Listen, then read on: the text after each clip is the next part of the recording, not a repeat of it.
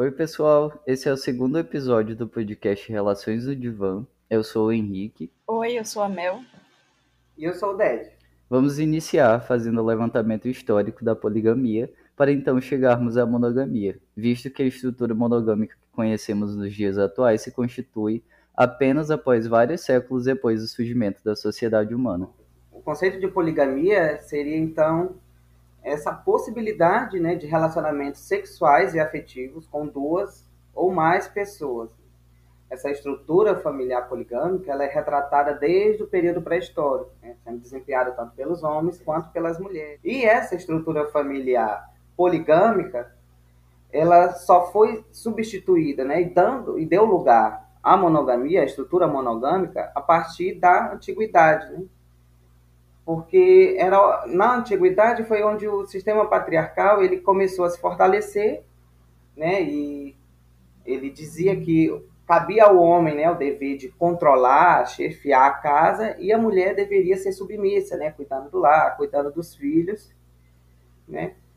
E esse ideal monogâmico ele também acompanhou uma mudança socioeconômica que foi é, um surgimento maior, um crescimento da pecuária e aí um, uma necessidade de se acumular bens, né? acumular riquezas.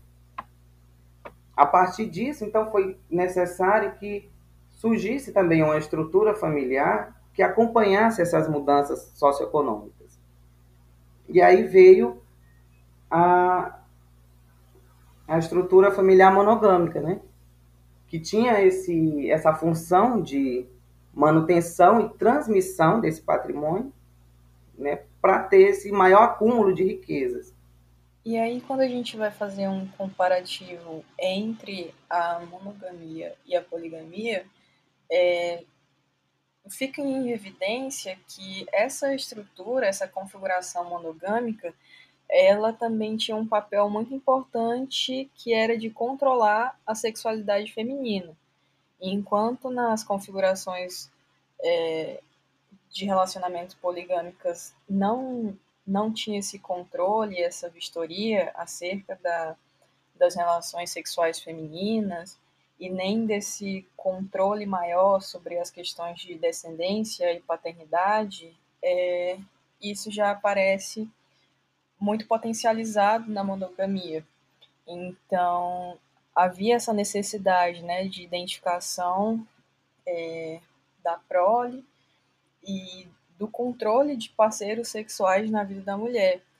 E isso ele se expandia para um controle não só dessa vida sexual, mas do, do comportamento, das ações. Então, é, essa estrutura monogâmica ela surge e fica em evidência essa tentativa de controlar mesmo o corpo feminino e a sexualidade feminina. E aí, é, essa ascensão da monogamia, ela é maior no Ocidente, no período ali da Idade Média, e essa ideia ela é fortalecida junto com os ideais do cristianismo.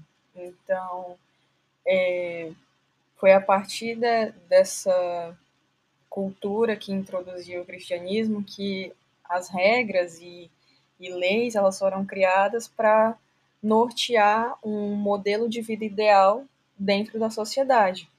Então, a partir desse momento, o casamento ele é sacramentado pela igreja e aí é, a poligamia ela começa a ter o status de, de pecado e de algo que era errado aos olhos de Deus. Então, é, essas expressões, principalmente da sexualidade feminina, é, elas foram barradas. E aí passou a introduzir a ideia de pecado, né? E nessas relações, é, quem se beneficiava, de certa forma, eram os homens, porque é, para eles era permitido as relações extraconjugais e para a mulher é sempre atribuída essa responsabilização de ser a mulher da casa, né, a mulher do lar, a mulher que vai cuidar dos filhos, que vai dar conta do casamento. E é importante, assim, né, meu, perceber, então, que o homem, ele ainda conseguiu categorizar essa mulher né, em dois grupos, as relações que ele podia em dois grupos, em dois grupos, que era que a mulher que servia para casar, né, que era a esposa dele, que o sexo, como tu disse, ele servia apenas para apropriar, né, para a manutenção, vamos dizer assim, da espécie. E a, a mulher que era boa para trepar, né, que no caso eram essas mulheres marginalizadas, né, que falou que era geralmente pobres, negras, né, prostitutas, e para elas o sexo, né, já tinha, como tu disse, o, o toda uma luxúria, a questão dos desejos sexuais. E é importante salientar isso porque até essa liberdade né, o homem tinha de categorizar é, essas mulheres, né, a para casar e a para trepar.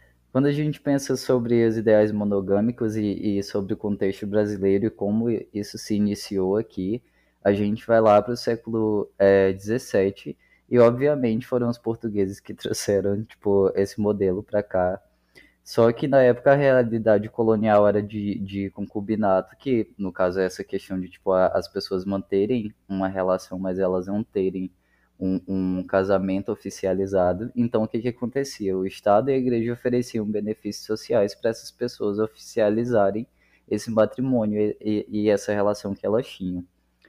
É, com isso, a, a monogamia ela foi criando raiz na nossa cultura e foi com um foco principal em responsabilizar as mulheres acerca do casamento e da maternidade, né? Que era exatamente essa mulher pura que a, que a Mel vinha falando também. Isso foi ganhando vida no Brasil, de, dessa mulher que era feita para tomar as responsabilidades de casa e do casamento, que era pura. E a literatura também teve uma influência muito grande no, no surgimento da, da figura feminina idealizada, que já existia, na verdade, né? E a literatura também foi reforçando ainda essa figura da mulher virgem, é, que indicava pureza, da mulher submissa e totalmente dependente do marido, que, que era essa questão da, da obediência e tudo mais, e de uma mulher que também estava sempre disposta a agradar os homens, principalmente de todas as formas possíveis né? E é toda aquela coisa do, do Felizes para Sempre que, que tinha na, na, nas histórias, onde a felicidade e o bem-estar pleno, eles estariam condicionados é, na capacidade de se encontrar um bom marido para casar e ter diversos filhos, e, ela, e, e a mulher poder cuidar tanto desse marido e da casa e dos filhos, configurando uma família extensa e saudável, e fruto de um relacionamento que deveria durar pro, pro resto da vida, sem a possibilidade de que ele tivesse uma finalização, caso não fosse bom para ela, principalmente. Sim, primeiro que ela tinha que esperar, né? O príncipe encantado que ia vir para resolver todos os problemas dela, né? Problemas esses que na época era de não ter um marido e de não ter filhos. Então ele chegava, né, para resolver toda essa situação e aí esse feliz para sempre é, é justamente para continuar mantendo esse ideal monogâmico, né, de que você vai ter só um parceiro e esse parceiro tem que ficar com você é, até o fim da vida. E aí, é, para legitimar ainda mais esse discurso, né, a partir do século XIX, a medicina ela também veio como um reforçador desse moralismo religioso. Ela definia o casamento e a maternidade assim como métodos para conter o furor uterino, vamos dizer assim. Né? O furor uterino era como se é, a maternidade e o casamento elas fossem assim um remédio né, para que as mulheres não adoecessem. Né? E ele, eles acabaram categorizando né, dois grupos, né, as mulheres em dois grupos, a, mas só as mulheres que não queriam seguir né, casamento, as mulheres que não se casavam ele, a medicina categorizou em dois grupos, que seria é, as prostitutas, que elas estariam doentes por um excesso de luxúria, né? e o outro grupo seria os das solteironas, né? Não conseguem o casamento, que elas seriam doentes, né? Por essa falta de sexo, né? De, de maternidade, de casamento. Sim, é, essa questão do fronteirino, inclusive, é, é toda aquela coisa de, de você vai percebendo que começa a ser negado o desejo sexual das mulheres e tal, porque a partir dessa perspectiva da medicina, desse reforço, desse moralismo religioso, é, todo desejo sexual feminino manifesto era completamente tido como uma doença ou como se aquela mulher fosse promíscua e tudo mais. Então era esse chamado, mais uma vez falando, furor uterino, que a medicina dizia querer, querer e ter que evitar porque isso era errado. Sim, e aí o, o, o grande ideal né, do propósito de vida das mulheres é, passou a ser é, ter uma, um casamento e uma família para ser o equivalente a uma mulher bem-sucedida perante a sociedade. Então, esses valores, eles iam sendo passados, né, de geração em geração, e essa ideia cada vez mais enraizada de que é, esse sucesso da mulher estaria localizado é, em ter um relacionamento, ter filhos e de certa forma, de certa forma não, havia uma grande responsabilização é, em cima das mulheres para para isso, sabe, para conseguir isso. E aí a partir do momento em que as mulheres com uma classe social mais alta, né, ali por volta do século XX, é, passam a ter os, os direitos de, de voto e aí começam a ter uma maior liberdade pessoal, é, esse controle social estabelecido sobre o que seria ideal do, do bom sucesso, né, de uma mulher ser bem sucedida, ele continua, só que aí ele passa a ser estabelecido não mais de forma explícita,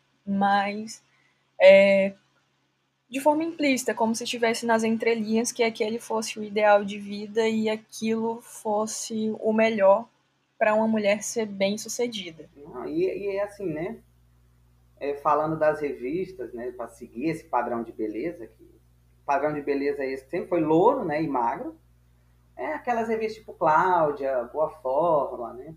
Como tomar a sopa detox, perder 5 quilos.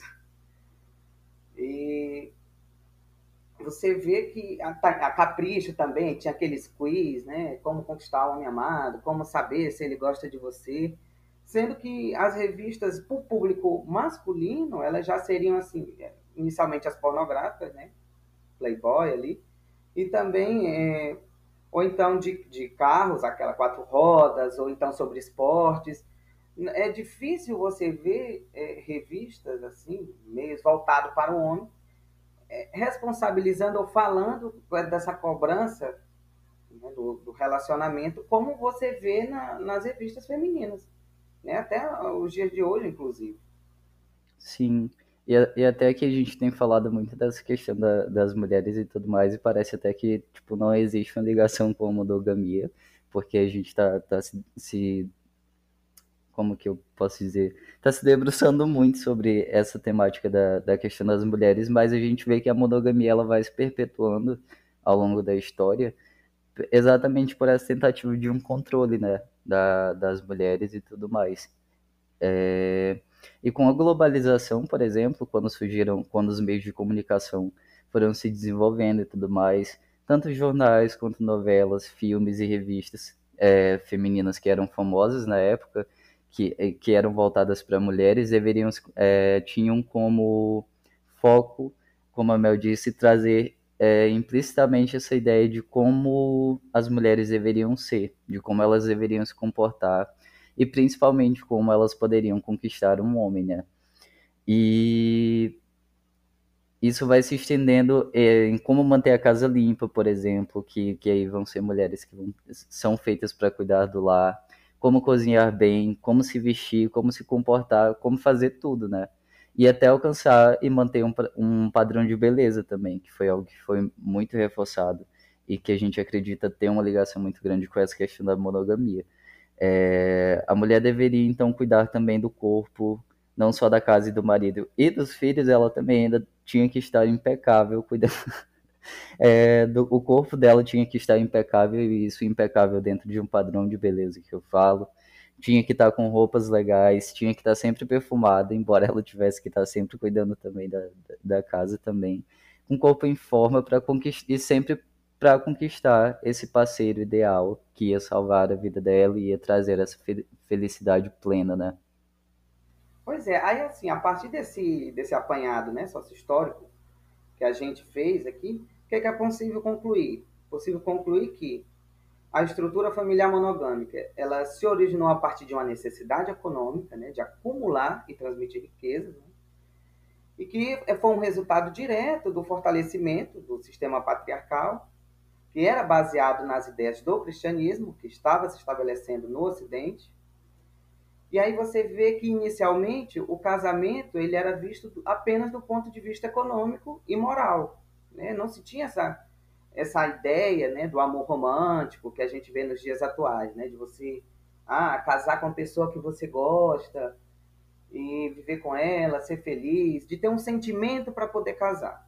Inicialmente, a ideia do casamento não era assim, era de fato só um ponto de vista econômico. E quando a gente fala também do ponto de vista é, moral, né, trazido por, pelo patriarcado e a monogamia, é importante destacar é, o que a gente estava fazendo agora, esse impacto causado na vida da, da, das mulheres, né, porque elas foram as mais afetadas por esses ideais monogâmicos. Porque, é, como a gente estava falando, ela teve a sua sexualidade, a liberdade pessoal, as relações e o modo de viver restringidos em razão da manutenção desse sistema patriarcal, né? onde o homem é, é, a hierarquia máxima né? de todos os âmbitos sociais. Ou seja, para esse sistema patriarcal se manter, para que essa estrutura monogâmica se mantesse, era necessário que a mulher tivesse né, esses fatores restringidos, a sexualidade, a liberdade pessoal, para que esse sistema continue se mantendo. As mulheres tinham que ser, que se submeter a isso, né? Estar, se anular a isso. E, e mesmo que hoje em dia a gente já tenha é, discursos e práticas mais igualitárias, visando a liberdade, igualdade, né? É, ainda assim, é, o nosso cotidiano ele é marcado por homens, em sua maioria que eles ocupam né, cargos mais altos, recebem salários maiores, e não é que mulheres também não possam ocupar, mas a proporção é, de mulheres que estão nessa posição em relação aos homens é muito menor. E aí isso vai se estender também para um âmbito emocional, porque é sempre jogado uma responsabilização para esse feminino, né? E isso não acontece pro, pro masculino. Então, é comum que a gente veja é, frases como é, meninas amadurecem é, primeiro que meninos, é, trair é, é natural para o homem, tal. Então, sempre existe uma culpa e uma responsabilização afetiva que ela é muito mais atribuída às mulheres. Inclusive, é, os ideais monogâmicos, eles também têm influência sobre é, os setores políticos da nossa sociedade. É, tendo em vista que no Código Civil de 1916 existe um adendo destinado ao direito da família, é, e ele estava especificado que apenas as relações matrimoniais detinham direitos e deveres perante a sociedade. E assim o princípio da monogamia foi é, além e chegou à esfera penal também, quando no Código Penal de 1940 a bigamia e o adultério eles foram considerados crimes contra o casamento e a instituição familiar e essa lei é vigente até os dias de hoje. E assim, é importante destacar também que mesmo sendo crime, né, até hoje no Brasil, Daí existem algumas comunidades indígenas que elas resistem, né?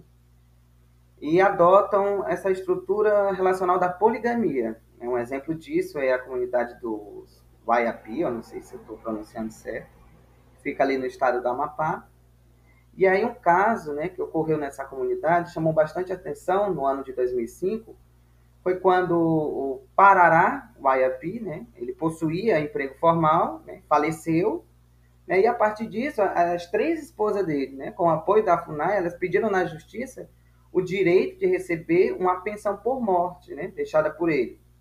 E aí isso desencadeou assim um dos casos mais emblemáticos assim do direito da família no Brasil, porque é, ficou no, nessa questão na, no nosso Código Penal, né, bigamia, adultério é crime.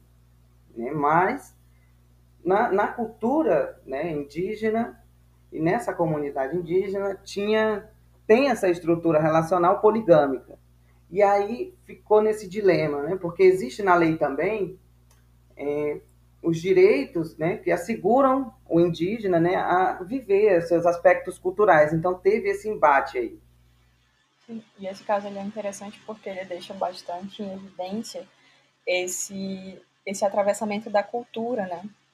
Então, é, acaba que isso vai interferindo ali na, nos conceitos, né, que foram trazidos por, por essa cultura do, do cristianismo e tal, e aí fica em evidência que a cultura é um fator importante nesses nesses estilos de vida que são adotados e eles não significam que estão certos ou errados ou só são modos de ser. Sim, no que diz respeito né, à psicanálise, é importante a gente salientar primeiro que é, a monogamia né, e a poligamia, elas não possuem um estudo, um ensaio mais profundo assim com que o Freud ele teria se debruçado, né, para observar as implicações dessas configurações, né? Tipo, ah, eu vou pegar aqui, eu vou estudar toda essa estrutura monogâmica, vou observar e vou pegar a contrapartida poligâmica também. Ele não fez isso, né? Mas ele tem diversas referências, né, explícitas e implícitas com relação à monogamia, né? visto que era essa a estrutura né, de relação vigente no período em que Freud ele formulou as teorias. Né? Então, todos esses elementos, né, essas referências que ele tem, já tem esse pressuposto né, monogâmico. E aí um desses elementos que o Freud observou foi o ciúme, né? Esse sentimento que se liga diretamente ao fator da exclusividade, né? que é um dos alicerces da, da relação monogâmica. E aí no ensaio dele, né, que se chama Alguns Mecanismos Neuróticos no Ciúme, na Paranoia e na Homossexualidade, ele categorizou o ciúme em três graus. Né? O primeiro seria o ciúme normal ou competitivo, que seria um estado emocional normal, é, equiparado ao luto, né, derivado do complexo de Édipo, que seria o quê? Né, o complexo de Édipo a gente falou no primeiro episódio, né, e esse ciúme, vamos dizer assim, edipiano, ele seria pelo o ciúme pelo objeto de amor fraternal, né? Que no caso do menino, né, seria o objeto de amor seria a mãe, então seria esse ciúme, né, com relação a essa mãe. E o pai no caso da menina, né? Esse ciúme então, né, da menina se voltaria para o pai. E também dessa o ciúme também desenvolvido da, da relação entre os irmãos, né? Sendo assim, o processo do complexo de Édipo, né, ele é caracterizado como a nossa primeira relação monogâmica, né, que a gente estabelece, né, ao querer, né, ou, ou esse pai ou essa mãe só para si, isso aí já se estabelece como a nossa primeira relação monogâmica. Enfim, o, segundo grau do ciúme seria o ciúme projetivo, né, que ele deriva dos próprios desejos e impulsos do sujeito né, com relação à infidelidade, né, seja ele homem ou mulher. Sendo a projeção desses impulsos né, e desejos uma defesa da psique. Ou seja, a pessoa sente desejos né, e impulsos para ser infiel, mas projeta isso, né, atribui isso ao parceiro, né, expressando através do ciúme, né, a fim já de proteger a própria consciência, né, da culpa suscitada pelo desejo de ser infiel. E aí o, o, terceiro grau, que seria o terceiro grau mais sério, né, do ciúme, seria esse ciúme delirante, que já seguiria uns sintomas de uma paranoia clássica, né? Que tipo, ah, eu não posso amá-la porque ela ama outro. Ou seja, é um sentimento constante, né, que o parceiro, né, o parceiro vai estar tá sempre, vai sempre amar, vai sempre se interessar por outra pessoa, né, que não seja ela isso permeia assim, uma insegurança e uma desconfiança constante né, nesse ciúme. É aquela coisa de, de da pessoa pensar, ah, não, ela está sempre já está tá sempre se oferecendo, ela quer outra pessoa, hum, é, foi ali porque está querendo me trair, então é o ciúme delirante, né, o mais sério. Você cria uma paranoia mesmo com relação a isso. Ah, sim. Freud também diz que essa primeira relação de amor, né, monogâmico, que a gente estabelece com os nossos genitores através do complexo de Édipo, ele desenvolveria inicialmente um desejo inconsciente né, pela monogamia e posteriormente um desejo poligâmico insatisfeito consciente, né? O desejo é porque assim o, o desejo pela monogamia ele fica inconsciente, mas o desejo é, poligâmico insatisfeito ele fica consciente, ou seja, tipo assim é, ele tem inicialmente um desejo inconsciente de se estabelecer uma relação monogâmica, porque teve é, essa questão do primeiro amor né, com a mãe, no caso do menino, né, a primeira relação monogâmica estabelecida. E aí isso fica inconsciente. E já esse, quando ele né, se torna adulto, esse desejo é, insatisfeito pela poligamia, ele, ele fica consciente justamente porque é, tem características culturais, né, também, e fatores ambientais que impedem que, que essa pessoa, né, ela realize esses desejos dela poligâmico, porque na, principalmente, né, na época do Freud, o, a monogamia estava todo vapor. E aí o Freud também constatou, né, que o valor dado pela virgindade né, da mulher pelo pretendente, era uma continuidade desse sentimento de posse, né, que se estendia também na figura feminina. Ou seja, né, o homem elencava a mulher como propriedade, assim como ele elencava as fazendas, as suas posses, o homem também tinha né, a sua mulher. Né? Isso já é característico da monogamia. E assim, né, o Freud observou que a mulher, ao ter essa virgindade perdida né, no primeiro casamento, esse primeiro relacionamento ele já estaria fadado ao fracasso, né? enfrentaria diversas é, dificuldades matrimoniais justamente por carregar o peso dessa perda da virgindade, né? porque isso suscitaria na mulher sentimento de vingança, né, para o homem que, que a deflorou, ocasionando então diversos conflitos conjugais e insatisfação sexual no relacionamento. E aí é importante pegar essa, essa colocação do Freud, porque, primeiro, que ainda, é, ainda tem algumas é, pessoas que ainda é um pouco comum atualmente, né, essa supervalorização da virgindade feminina. Mas na época do Freud isso era é, muito mais forte. Né, isso era muito mais forte. Então, é, a mulher, para ela poder casar, ela devia né, se casar virgem, né, e o pretendente, como Freud diz aí, ele esse alto valor dado à virgindade feminina era uma forma de dominar a mulher também. Era uma forma de ter a mulher como posse.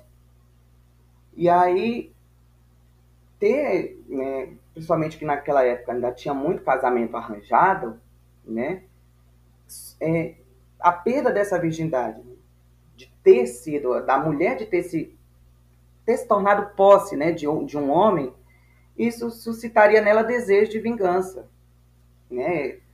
E uma insatisfação sexual, isso é importante, o que o do Freud ter observado isso já na época, né? Que esses relação, essas relações monogâmicas estabelecidas, elas já estavam fadadas a ter é, inicialmente esses conflitos, esse fracasso justamente por ter a figura feminina como posse e a mulher está infeliz.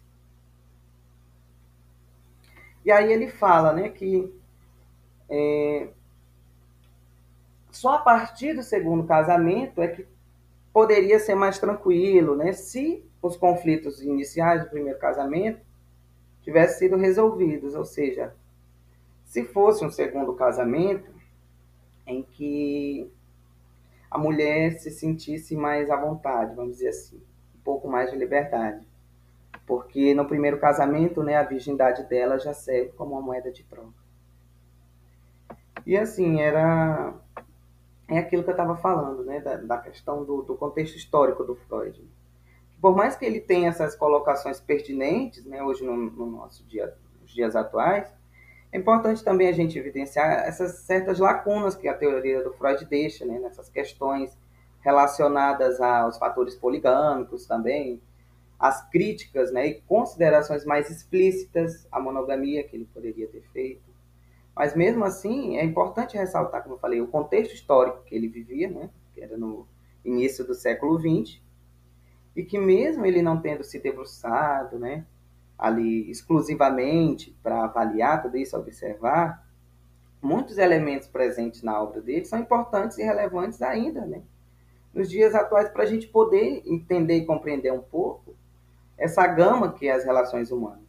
É, e quando a gente vai falar sobre uma perspectiva mais contemporânea né, dessas relações é, e do amor, a gente já tinha iniciado na semana passada essa discussão de que é, a construção desse amor ele é proveniente de alterações sociais, né, de mudanças sociais, e que ela vai ter características que elas vão é, se modificar e se apresentar a partir do, do retrato social que ele é vivenciado em algum momento, vocês já pararam para pensar se no amor existem estruturas de poder que se beneficiam disso?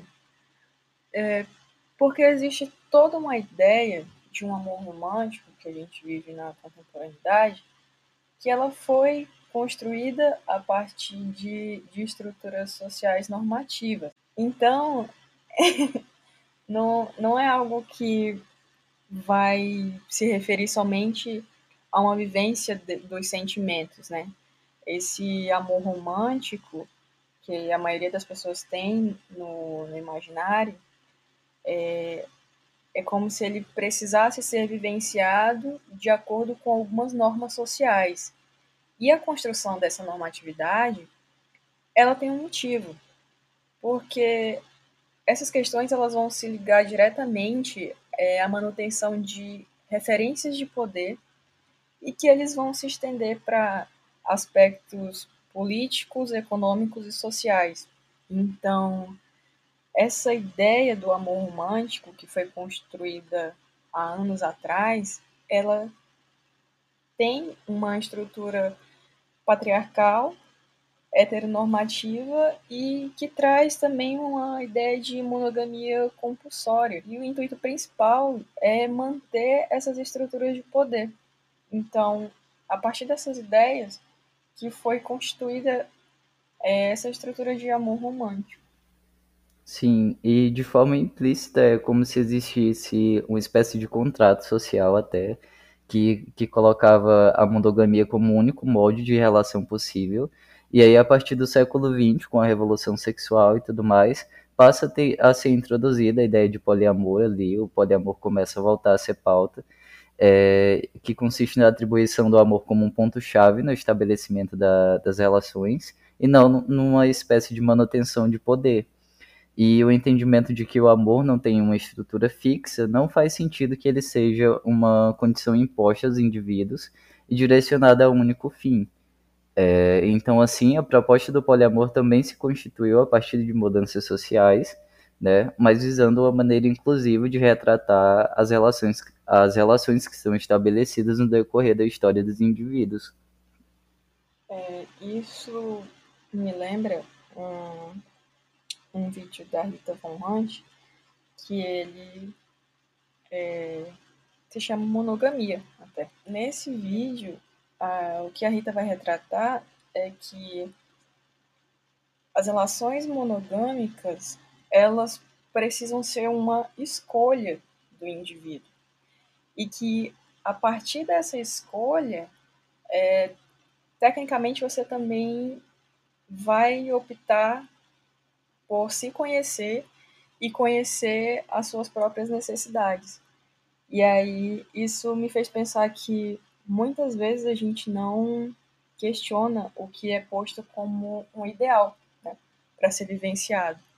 E todos esses processos, eles se relacionam, se relacionam de uma forma muito íntima com a nossa experiência de, de autoconhecimento.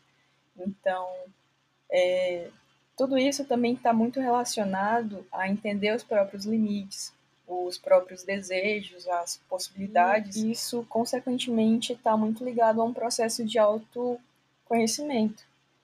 E a partir disso, é, quando, se de, quando a gente se debruça mais sobre um processo de autoconhecimento, pode ser que muitas estruturas de poder acabem ficando fragilizadas, porque as coisas elas passam a, a sair desse polo é, de um ideal ou não, ou do que é certo e errado, e começa a se focar numa trajetória individual daquilo que tem sentido para uma pessoa vivenciar. Então, é, nessa discussão, o nosso principal intuito, além de deixar claro como é, existe uma interferência muito grande da cultura e das questões sociais na, nas relações que a gente estabelece, é também impulsionar reflexões mais críticas a respeito de, de como as relações que a gente conhece e vivencia, elas são estabelecidas. E a partir disso, é, impulsionar também reflexões sobre o que faz sentido ou não para você. Eu acho que uma outra produção interessante para pensar essas questões é, de, da, da monogamia e da poligamia é o filme Short Bus, é o, de 2016, que foi dirigido pelo John Cameron Mitchell. Nesse filme, a gente acompanha a história da Sofia, que é, é uma terapeuta conjugal que vivencia uma relação monogâmica e leva uma vida sexual um pouco frustrada, porque ela nunca teve orgasmo, mas ela considera que isso é uma condição meio que normal e do corpo dela mesmo. E aí ela acaba. É, tem um casal, é, que são o Jamie e o James, é, que são acompanhados por ela. E ela acaba ali no meio de uma sessão, ela acaba meio que perdendo o controle da, da situação e acaba falando para ele sobre essa condição dela de nunca ter tido um, um, orgasmo. E eles falam, tipo, então a gente vai te indicar um clube aqui muito legal que se chama Short Bus, que é um clube, uma espécie de clube underground de Nova York. E ela chega, ela vai até esse clube e lá ela consegue lá tem muita coisa relacionada à arte, à política e ao sexo também. E que são abordados de diversas formas. E isso vai trazendo alguns questionamentos para essa personagem sobre a, as frustrações que ela tem na vida sexual dela e até questionamentos sobre a percepção dela mesmo, sabe? Muito bom, depois eu vou conferir. E aí, assim, né, gente, vale lembrar também que existem diferentes configurações né, dentro das relações amorosas que vão ser estabelecidas pelas pessoas que estão nessas relações. Né? O poliamor ele não é uma estrutura robusta, ele, pelo contrário, é um movimento que se caracteriza por não se encaixar na maneira como o amor tem sido construído socialmente ao longo do tempo, né? E deixa também em foco essa possibilidade é, do ser humano poder amar mais uma pessoa. Bom, pessoal, é, hoje a nossa discussão se encerra aqui. Até semana que vem e tchau. Tchau, gente. Espero que vocês tenham gostado e é isso aí. Até semana que vem. Tchau. Tchau, tchau. Não sei o que dizer nesse final, mas é isso aí. Beijos.